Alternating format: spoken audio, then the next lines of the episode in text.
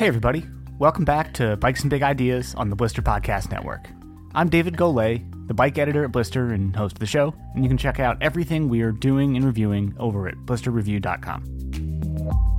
This week, I am joined by Blister reviewer Zack Henderson, making his debut on the podcast to talk about a bunch of the stuff we've been testing of late. And as it so happens, as we kind of touched on here, that happens to be a bunch of big enduro bikes, though we are also reviewing a lot of other stuff that we just can't tell you about quite yet. So stay tuned. Lots more stuff beyond just these long travel bikes coming up very soon. But Zack and I kind of get into it about the Chromag Lowdown, Orbea Rallon, Ibis HD6, and Nicolai Nucleon 16 that we've been spending time on, and go through our early impressions on those. So, lots to get into here. And without any further ado, let's get right to my conversation with Zack. Well, Zack, great to sit down and chat about bikes after I guess we just went for a ride the other day and did a bunch of it then, but doing it on mic now. So, uh, welcome to your Bikes and Big Ideas debut and looking forward to kind of getting the rundown from you. How are you doing? Yeah, I was gonna say first, uh, first podcast. Happy to be here. Um, I know I've kind of been flying behind the scenes for a little while, doing some stuff with Blister, at least on the site. Um, but uh, happy to join you for one of these live productions. Yeah, glad to have you. So, well, we're kind of doing a rundown of some of the bikes we've been spending time on of late, and as it so happens, this one's going to end up being pretty focused on some bigger enduro bikes. It's not all that we're testing right now, but some of the shorter travel stuff we can't talk about quite yet. So stay tuned for a lot more on some other odds and ends that we're not covering here. But for the time being, um, yeah, kind of enduro bike roundup time. So I guess the first thing that I've been getting some miles on is the Chromag Lowdown, which it's been pretty interesting. So I spent a bunch of time on the Darko, their shorter travel full suspension bike uh, last year. Reviewed that. That's up on the site and found it to be like a very interesting kind of quirky bike, something that's not going to appeal to everyone, but that I personally really got along with. And basically, the sort of short version of that is that the Darko's uh, 120 millimeter travel bike built around a 150 travel fork, and it's predominantly made out of steel, apart from the chain stays. So, kind of unusual construction, unusual travel layout, and it's notably super super aggressive as far as 120 travel bikes go. And then the lowdown is the bigger bike in the lineup, 158 rear travel built around a 170 fork, so more travel, more evenly matched travel front to rear.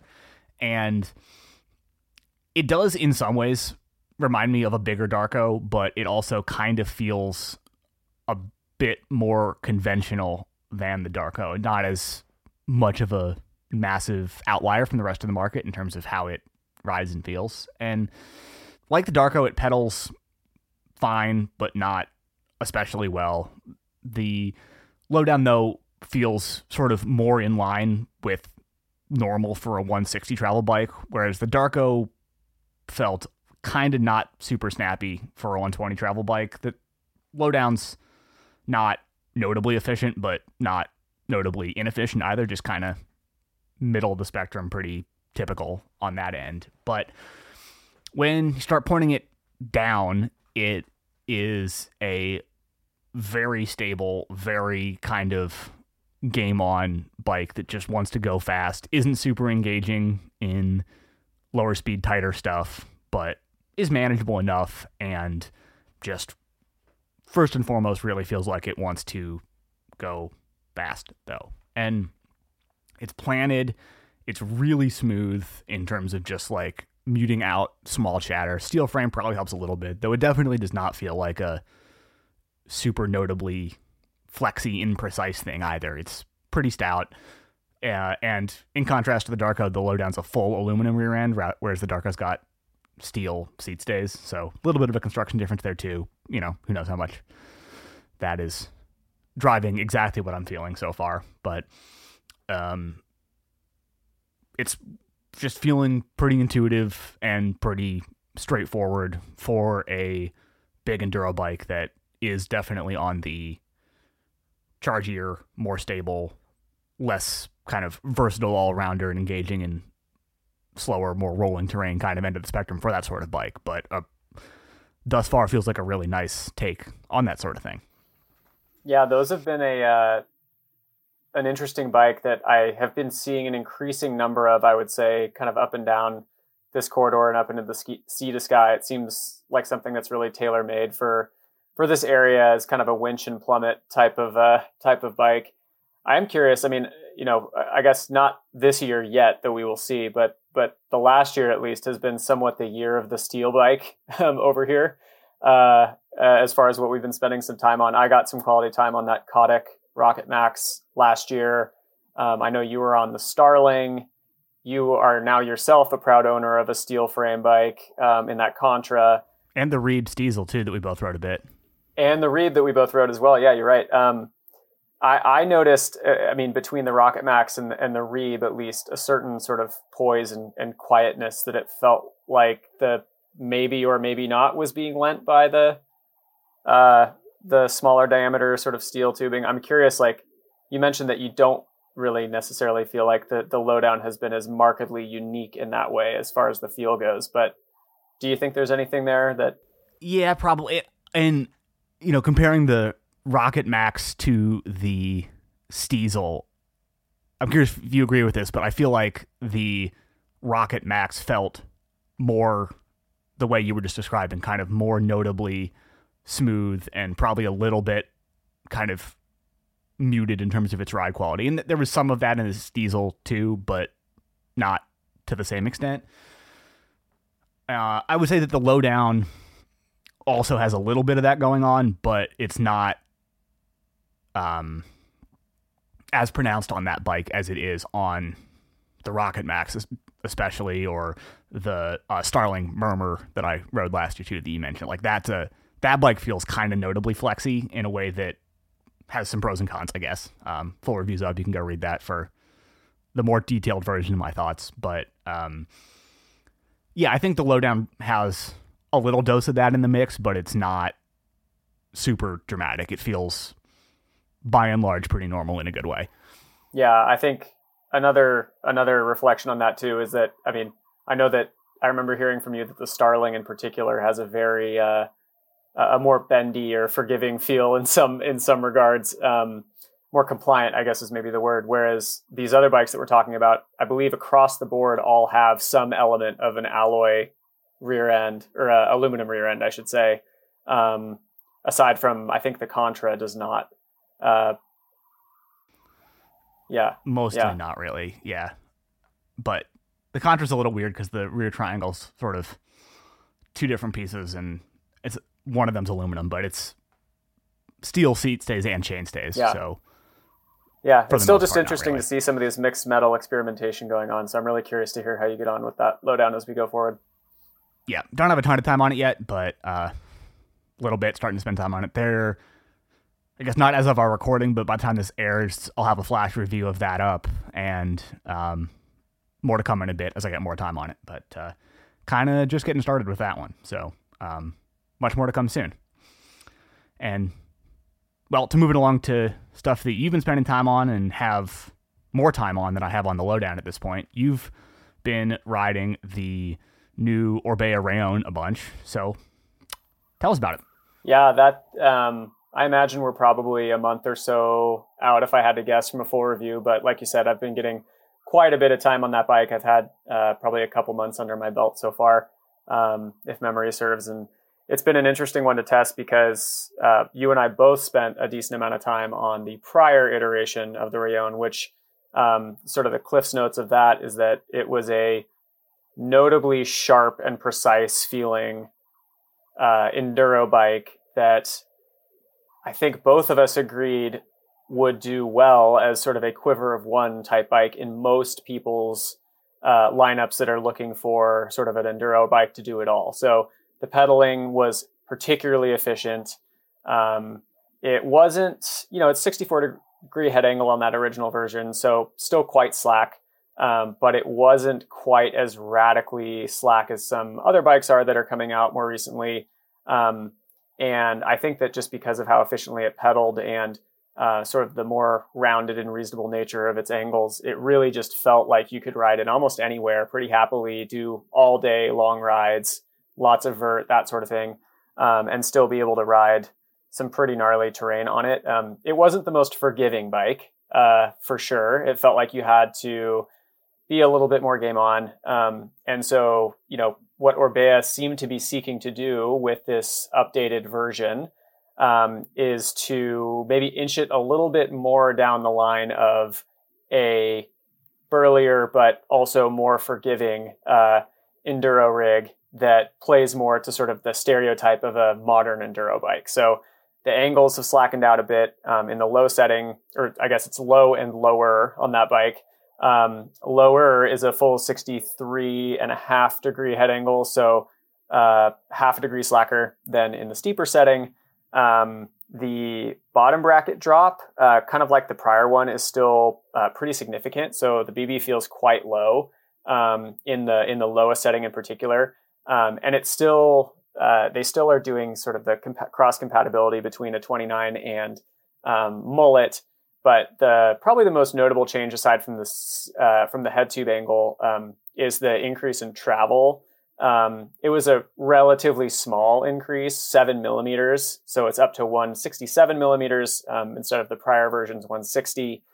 But at least in my experience so far, that seven millimeters has made a more significant difference in the ride feel than I maybe thought it would. Um, and I haven't, you know, overlaid the kinematic graphs or anything like that to really see exactly what's going on if there's other changes in the leverage curve. But I will say that the bike tends to feel just, as Orbea sort of hinted, more forgiving, more stable at higher speeds um, than the outgoing version, and generally a little bit less fatiguing to ride.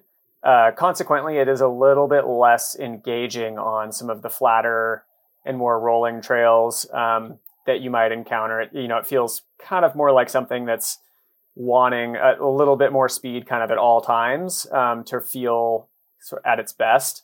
Um, and it tends to hang out kind of in the middle of the travel, maybe a little bit more than the other one did, which felt notably poppy and, and precise. This one just feels more muted. And, and honestly, you know, I think Orbea was quite forthcoming with that being their goal as creating just something that's more of a modern race bike. And I would say that, you know, if I was taking a bike to go race an enduro, I would probably take this new version. I loved the prior version as something that just sort of stood out for how precise um, and nimble it was. But this new version really is just, I think, a more solid entry into what a modern enduro bike is associated with being.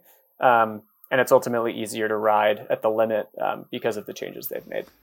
Yeah, that makes a lot of sense, and I have not been on the new one yet, but basically fully agree with everything you said about the prior gen bike, and so I mean, it kind of sounds like what they've done, is, as you said, is just make it more planted, more stable, more just a go fast bike in general, which, you know, given that it is positioned as their enduro race bike, makes some sense. On the flip side, maybe makes it feel a little bit less special in the ways that it stands out from the market as a whole. Because the prior one really was notable for just being, as you said, really efficient, really lively. Still a bike that you could push hard and ride in some burly terrain for sure, but very notably versatile for a 160 travel enduro bike. And yeah, uh, it stands to reason that it would lose a little bit of that in becoming a more planted, stable thing. So, you know, whether or not that's a good thing, it's going to depend on what you want to do with the bike, probably. But uh, checks out generally. And you've been toggling back and forth between the mullet and 29er setup a little bit on that too. Uh, any particular notes there? Anything that stands out? Yeah. So the bike um, showed up in the mullet configuration as the stock build, and um, just a few weeks back, I I converted it over into uh, the 29 inch guys. So spent a solid month or more um, in in mullet mode, which I think you and I are generally aligned on mullet not being our chosen uh, our chosen arrangement on most bikes when given the option. Um, but I will say I was I mean, we talked about this a little bit with the prior version as well, being a really good iteration of a uh, a mullet bike, or at least a bike that can convert between both wheel sizes. Um, that trend continues for sure with this new one. Um, I was really surprised by how natural feeling um, the mullet version felt without having some of the tendencies that I think other bikes that um, that are more easily converted to a mullet uh, tend to tend to show. Maybe more of the drawbacks that they tend to show um, as far as just how the um, how the bikes handle when cornering. Um, it felt like Orbea has done a really good job on this bike of kind of preserving the geometry, and I think that that's why they go with that full separate shock yoke that you have to install um, to to configure it as the mullet setup. So it's not quite as easy as a flip chip per se. You have to install that entire separate um, shock yoke uh, to to convert it to mullet. Um, but I was really impressed with the bike in that in that setting. I felt like it did really well, in particular on trails where you kind of want to dig your heels in, and uh, and they're much steeper, and you're kind of riding a rut on the way down. Um, one of the trademarks of a mullet bike, at least in my experience, is that the back end wants to step out a little bit more easily, um, just because of that reduced contact patch. So that's not really something you can ever totally get around. But mullet fans, I think, would find a great companion with with the rallon. Um, both the prior version and now this new version continues that trend. Um, I did also play recently with the so there's the two geometry settings for the 29 inch wheel as well the low and the lower that I mentioned. I've now spent time in both of those configurations as well. Um, and the low setting, which I'll refer to as the high setting because that's just confusing otherwise. Um, the higher setting does, I will say, bring back some of the nimbleness that I felt a little bit from the prior version. Again, because you're bringing the head angle back to 64 degrees, which is what the prior version had. Um, seat angle gets a little bit steeper, bottom bracket comes up a bit. Uh, it still doesn't quite have the same blend of um, uh, eagerness to corner that the prior version had. I think that's because the higher version, the higher um, geometry setting on this bike brings the BB up just a little bit more from where the prior one used to be. So you don't feel quite as uh, connected, I think, with with with the ground. Um, but it does, you know, for folks that are looking for a more nimble iteration of an enduro bike, you can bring a little bit of that back with the geometry settings that that Orbea offers. Mm-hmm. Yeah, I was gonna sort of bring up the bottom bracket type thing again because that was to me one of the things that really stood out about the old one. The fact that it was in the lower geometry setting, which I definitely preferred it in it had a very low bottom bracket, but then not an insanely long wheelbase, not crazy slack head angle, etc. And also a, a, pretty stiff, precise feeling frame, I would say. And that combination just added up to a bike that you could just you felt really low and in and could load up super hard through the pedals, but wasn't a million miles long and crazy stable. And so the kind of combination of those attributes just made it really, really sharp handling when you were on it in a way that I loved. And so I'm not super surprised that the higher setting on the new one, which makes the geometry more similar to the old one in most respects, apart from that bottom bracket height, would maybe lose a little bit of that super low in the bike feeling where you can just rail it really, really, really hard in the right corner. But you know, as always, trade offs, pros and cons. So um, kind of interesting to hear that little bit of a rundown. Um, well, as you said, we'll have there's a flash review up on the site now that you wrote. We'll have a full review in a bit. Not quite ready to write that one up, but uh, coming along.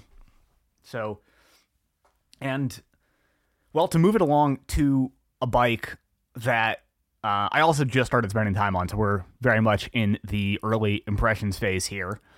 But that does, a, in some respects, but not totally across the board, actually remind me a little bit of the old Rallon. Uh, which is the Ibis HD6. It's their new-ish biggest enduro bike, uh, dedicated mullet, 165 rear travel with a 180 travel fork, and um, not over the top aggressive geometry again, and um, 64 head angle, 435 chainstays across the full size range. So on the shorter side, especially as you're getting up into the really big ones, they make well, they call it size five now, but sort of effectively a double extra large with a I think it's a 541 millimeter reach if I remember right. So a like really properly big bike fit wise, but then still short chainstays on that, which seems interesting. Um, anyway, I'm riding the size three, the kind of rough analog to a large in those kind of nominal sizing schemes, and uh, it's it pedals super super efficiently, really snappy. The fact that it's barely over 32 pounds complete helps. It's silly light for a big enduro bike, and it's got you know it's the top end XX transmission build, so pretty light stuff there, carbon wheels, but it's got a 38 and a Float X2 and double down rear tire with an EXO Plus front. So it's not totally silly light stuff, but and net result is a very very light bike for what it is travel wise and everything. Um, and it just feels very snappy, very lively, very quick handling for sort of general class of bike. The thing that really makes it not feel like the old Rallon is that the kind of sweet spot in terms of body positioning doesn't feel super big, which kind of given the combination of a mullet and pretty short chainstays doesn't hugely surprise me. It's definitely a bike where it's it wants you to be over the front end quite a bit and kind of slashing the rear end around, and it's pretty easy to get sort of too far back on it and have the front wheel lose grip just because I think the rear wheel's tucked under you pretty far and you really do kind of need to stay over the front end on it. But very quick handling and sharp if you do that right. Um, the thing that's, which is, you know, depending on your riding style, may or may not be a good thing, I guess. Uh, and the thing that I haven't quite figured out yet, and I don't have a ton of time on it yet, so certainly we are in the preliminary takes here, and I very much reserve the right to update this as I mess with the suspension settings more. But did a bit of fiddling, and I have haven't really gotten it to feel very kind of supple or grippy in terms of the suspension performance. It feels firm off the top, and like I'm using full travel both ends. It's not like I have it set up real stiff, but um, just emphatically firm off the top and lively, but not very planted or grippy, which, again, you know, a trade off thing, but also sort of pending messing with suspension setup. So, um, not ready to say that that is 100% inherently how the bike is, but have been messing around with it a bit on the setup front, and that has been a consistent through line of what I've tried so far, anyway. Interesting. Yeah, I I'm not surprised to hear it pedals well. That's kind of the the ibis trademark uh, feeling um, that they seem to really really strive for. I'm curious. I mean, it is becoming increasingly common to see size specific chainstays across a model range. So it's interesting to see that they opted to keep one uh, one standard chainstay length and frankly a, a, chainstay length that's quite a bit shorter, I think, than what is becoming the the average. Um, uh, across most enduro bikes. W- one of the things that really stood out to me that I'd love to hear you talk about a bit more is the the difference in um, travel between the front and the rear, but more specifically the fact that the front is a 180 mil fork. That's a that's quite lengthy, um, even amongst the field of enduro bikes that you tend to see sort of sitting more around 170. Um, have you felt like there's you know that does the bike still manage to feel pretty balanced despite that that difference, or specifically that very long fork. Um, how's that been going? Nothing super standout so far. It's got a very short head tube, presumably to kind of compensate for that fork length. So the it's not like the front end feels especially tall. The stack height is pretty moderate, pretty um, even actually a little on the short side, just because of how stubby the head tube is. it does maybe again. This is something that I think where my take may change as I kind of do more suspension tuning work on the bike, but it does feel a little bit like, especially because it's a bike where you do need to stay over the front end a bit. The combination of that plus the relatively long travel fork for, you know, relative to the rear travel, and I guess just in general, does mean that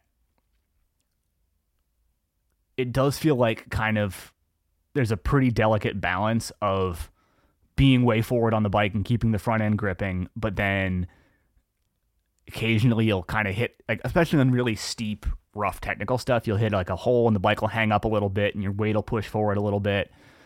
And the fork does kind of feel a little divey under those circumstances at times. And because you're already kind of far forward on the bike or tend to be given its preferred balance it you got to be a little careful to kind of catch that and hold yourself up a little bit. And um, the fact that it's got a fox 38 on it which um, you and i have talked about a bunch and are sort of aligned on feeling like the high speed compression damping on those could be firmer, like the Grip 2 dampers, the, the new ones anyway, um, as of a couple years ago, the VVC version, just tends to have pretty light compression damping tunes, and um, that is, I think, exacerbating that tendency a little bit. Uh, it's just hard to get a super firm compression damping setup to kind of help hold it up when you're slamming it into holes. So again, only have a little bit of time on it, and I'm definitely uh, not all the way dialed on suspension setup. So I think there is definitely room for me to improve a bunch of that stuff, but it is taking a little bit of doing and doesn't feel necessarily the most straightforward straight out of the gate, I guess. Yeah, I I imagine that um, there may be some interesting comparisons once you get some time on this this latest Rallon to see uh, how that feels because both notably efficient feeling enduro bikes. Um, I would say at least based on the prior version of the Rallon. I have not spent time on the Ibis yet. I'm hoping to at some point potentially. Um, but uh, but I've heard that that is quite an efficient feeling bike as well. So it'll be interesting to get those comparisons.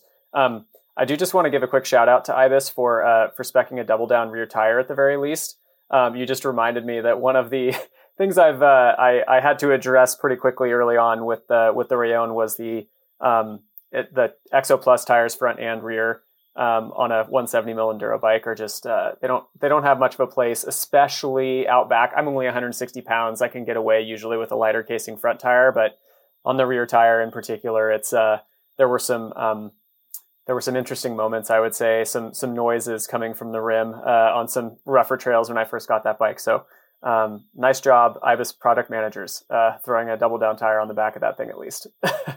I guess while we're doing that, a uh, bigger shout out to Chromag for putting double down MaxxGrip tires at both ends of the lowdown, just going for it. And the the Ibis does have a MaxxTerra Assegai front, which is maybe a little less sticky than I would like on a big enduro bike. And but you know, as you said, certainly better to have the double down rear at least on that sort of bike. So, you know, not going to complain too much. Um, and yeah, very much with you that anything that light doesn't really have a place on, especially the rear of a bike that burly. So, um, fair note there. And, well, I guess to bring it home with the fourth and final bike on our docket for today, we've both got a little bit of time on this one. Um, again, not a ton, just picked it up pretty recently, but we've got the uh, Lal Supre Drive equipped Nicolai Nucleon 16 in for review. And, well, I guess let you kick this one off since you got the first ride on the uh, long term review bike. I do have a flash review up on the site from when I got a single ride on one over the summer on a pre production version of the bike. But uh, yeah, got the real production bike in now and are spending some time on it. So, Zack, early impressions there? Yeah, yeah. I um, I I remember when you first got uh, first turns on that on that pre-production bike because I think that that bike in particular broke a lot of people's brains when it first came out with the advent of the Supre drive showing up on arguably one of the most exotic frame manufacturers in the world, um, known for their particularly beautiful welds and uh, often intricate designs. So um, that's been a bike that I, you know, I was curious if we would end up getting one. I know there there aren't many of them. I think Lal only has two that they're circulating out there for folks to ride. So um, was pretty pleased to have a chance to go pick one up in Vancouver this past weekend and uh, and get that um, in for review. Uh, I, I will caveat my comments by saying that the ride was the wettest ride I have maybe ever been on in my life. Um, it felt like I was literally breathing water um, with how much was mist was just filling or falling out of the sky that day up in uh, North Vancouver. But um, was able to give the bike a fair shake uh, out on some of the some of the trails out there, and you know it's it's a really interesting bike. I think that the Supre Drive was um, right off the bat almost unnoticeable um, as far as how it performed, which I was very pleased with. Um, I think modern drivetrains are excellent across the board. I think there's definitely an argument for the rear derailleur being in harm's way, um, which I know was a major reason that the Supre Drive um, was sort of developed by Lal. Um, and they've done a really great job of preserving a lot of those uh, the the crisp shifting that comes with a modern drivetrain. They're running an XT, um, a Shimano XT rear cassette, um, the 12 speed with their sort of latest iteration of Hyperglide Plus, and you get all the shifting benefits that come with that drivetrain. Um, still really nice um, uptake uh, on your upshifts um, and downshifts. And I honestly was very, very surprised. I, I will also say that the bike is incredibly quiet. Um, the trails in North Van, especially on Mount Fromme, are literally just granite highways of like hand armored trail all the way down. Um, and the bike was dead silent, like just rattling over all that stuff.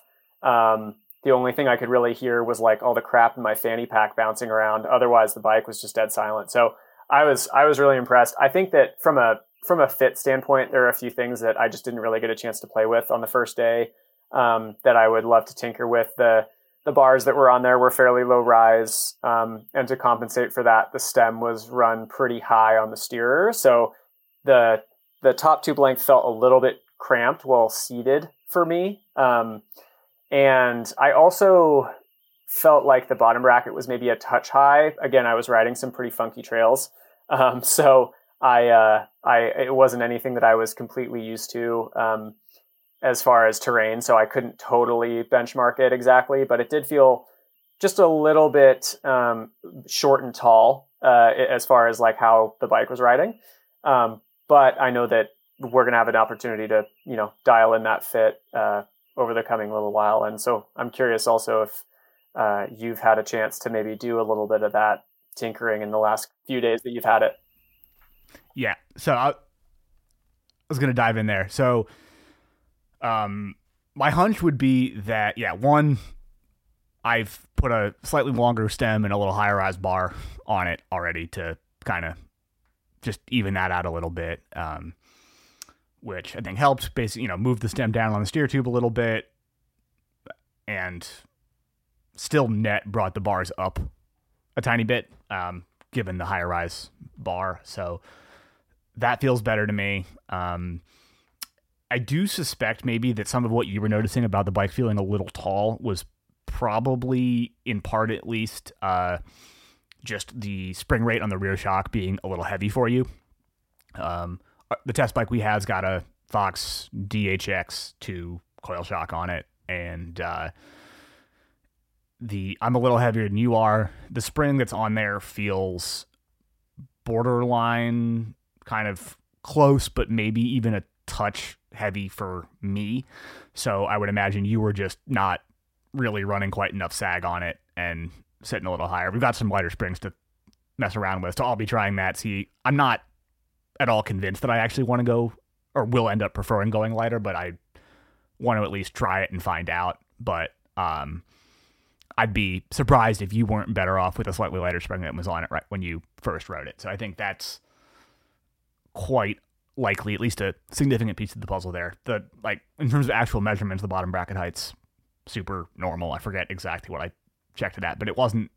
It, it is not in fact an outlyingly kind of tall bike. So, um, I'm sort of banking on that just being set up on your end rather than anything super inherent to the bike. And um, but yeah, totally echoing what you said. I think it is the Supre drive looks weird.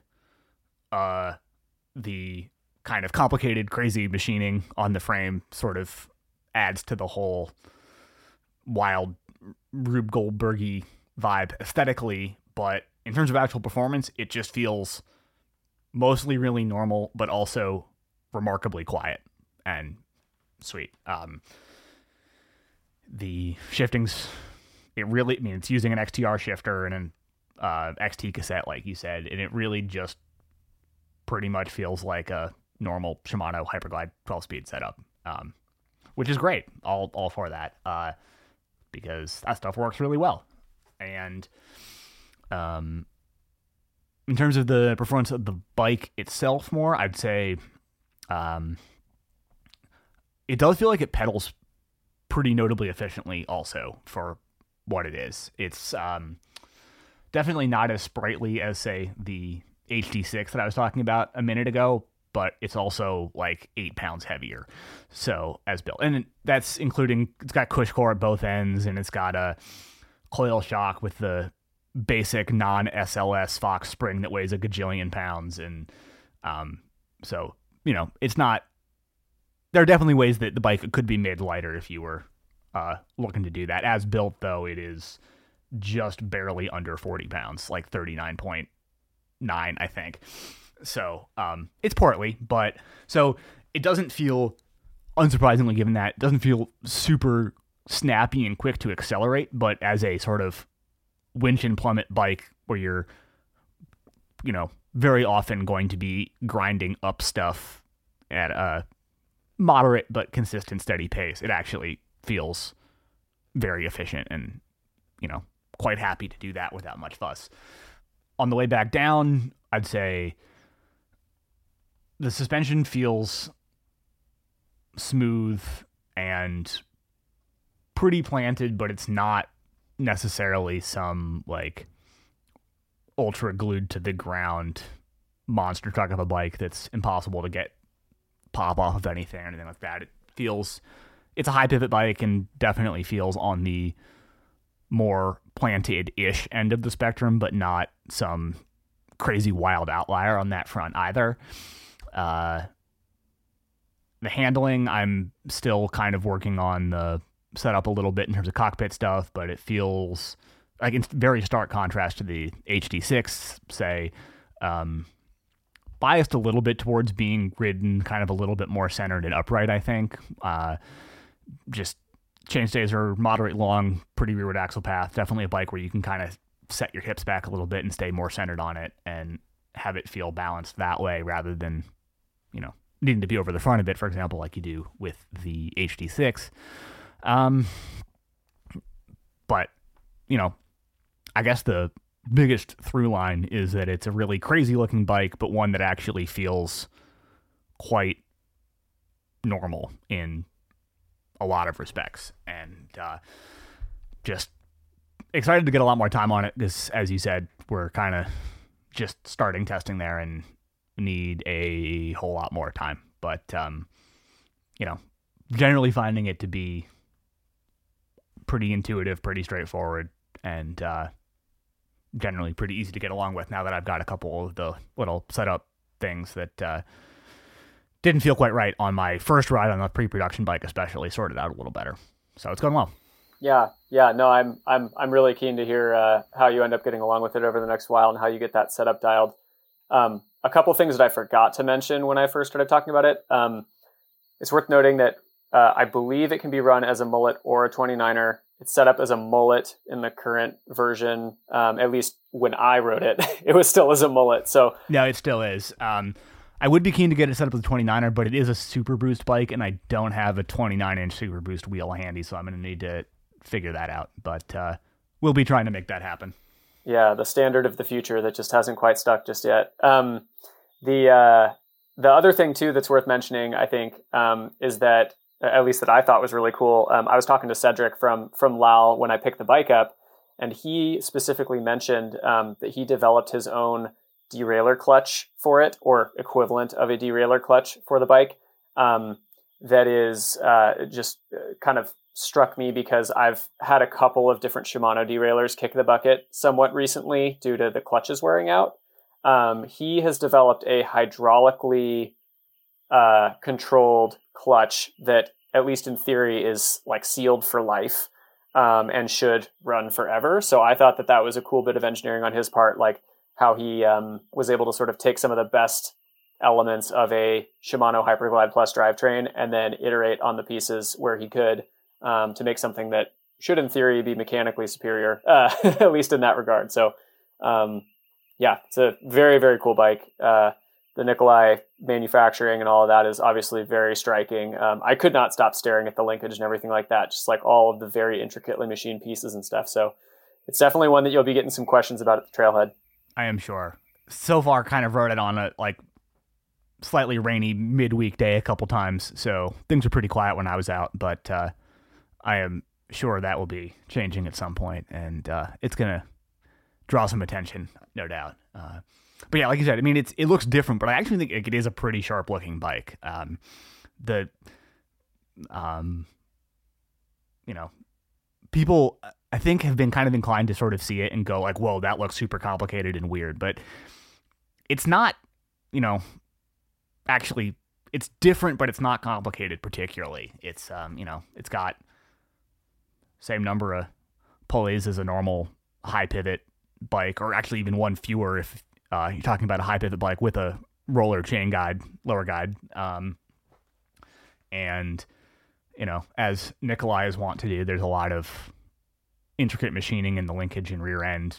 Um, but, you know, it's machined aluminum parts. It's not like it's uh, stuff that's going to require maintenance. It's normal number of pivots and um, big bearings, and I've owned a couple of Nicolai's now, and they're they've done a consistently excellent job of putting secondary sealing on all the pivot hardware, so the bearings stay protected well, and they use really big ones that hold up great, and all that kind of stuff. So, um, you know, it does seem like a bike that is really well thought out in terms of just being durable and easy to live with, and um, I am kind of curious to pull that hydraulic damper out of the down tube where it lives and take a little look at it to sort of see how that's all come together. But um, you know, it is coming across as just a very impressive and creative bit of engineering that's been well thought out and has some good stuff going on there. So excited to spend some more time on it, but uh, that's that for now. We'll have a flash review of that coming up in a little bit once I get a little more time on it, but won't be too long now. And obviously, you've kind of gotten the bit of the early rundown from us. So, well, with that, I think our work here is done.